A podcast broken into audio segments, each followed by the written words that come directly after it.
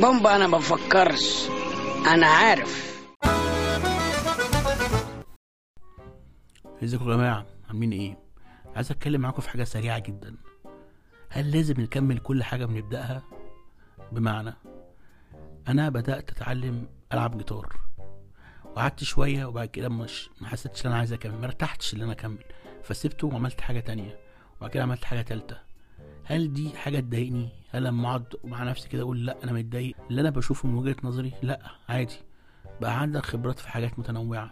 تبقى قاعد مع أي حد في الأغلب هتلاقي حاجة عارفها عن اللي هو بيقوله. تتكلم معاه تاخد وتدي فأنا شايف الموضوع كله أكنك بتراكم خبرات. بتتعلم مهارات متعددة بتحطها عندك على الرف لحد ما تلاقي الحاجة اللي عايز تكمل بيها. بشوف ناس بتلوم نفسها تبقى قاسية جدا مع نفسها وتحس ان هما في سبق عايزين يوصلوه. أنت مش في سبق. محدش فينا في سبق. أصل السبق معناه بداية ونهاية وفي حاجة كل عندها يبقى كسبان. لكن ده مش بيحصل. مفيش نقطة لما حد يوصل لها بتكسب. مفيش نقطة عندها تقدر تقول ده كسبان ده نجح. كلنا بنجري وكل واحد عنده نقطة معينة البنزين بتاعه بيخلص وبيقف. وخلص كده انتهى دوره في الحياة. لكن ده لا سبق ولا لازم تكسب ولا لازم تنافس حد. الوحيد اللي ممكن تنافسه هو انت في مرحلة قبل كده من حياتك. تنافس نفسك السنة اللي فاتت السنة اللي قبليها. تشوف الفرق بينهم. ما ينفعش تقارن بني آدم ببني آدم. ما ينفعش تقارن واحد بظروف وواحد بظروف تانية.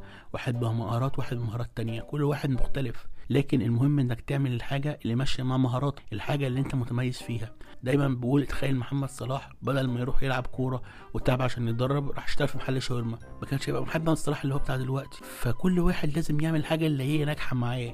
مش لازم الحاجة اللي تبقى ماشية. يعمل الحاجة اللي أنت ناجح فيها هتتميز وهتنجح. واللي ينفع ليك مش بينفع لغيرك واللي بينفع لغيرك عمره ما يليق عليك أو مش شرط يليق عليك. فعادي ما نكملش اللي مش حاسين نكمل أو حاسين إحنا خلاص كده شبعنا منها ونروح لحاجة جديدة وحاجة ثالثه لحد ما نوصل للحاجة اللي إحنا بنحبها وفعلا عايزين نكمل بيها. شكرا.